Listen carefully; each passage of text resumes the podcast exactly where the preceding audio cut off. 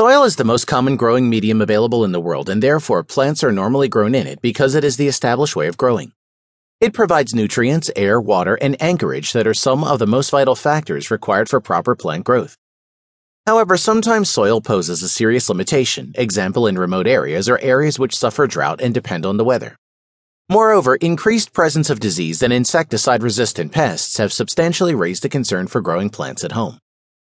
Hydroponics is a soil-less technology that allows growing plants in nutrient solutions that contain all the elements and compounds necessary for the correct growth of plants. The technique has been around for some time now and has been in practice since ancient civilizations, including the times of the Egyptians, Chinese, Babylonians, and Amazons. The world rediscovered the technique almost a hundred years ago with a sudden boom of the greenhouse industry. Since then, the popularity of hydroponic gardening has been on the rise. The reason for its success is simple. If a plant is given all the necessary nutrients it needs to grow in the amount it needs, then undoubtedly the plant will grow as genetically healthy as possible. And surprisingly, this target is much more achievable through hydroponics compared to soil. With hydroponic techniques, the plant grows in a perfectly balanced inert growing medium with a pH adjusted to the right amount.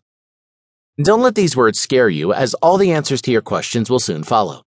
The nutrient solution is then delivered to the roots in a very soluble form, which allows the plants to absorb the nutrients quite easily, compared to in soil where most of the roots are spread wide and deep and need to search for nourishment.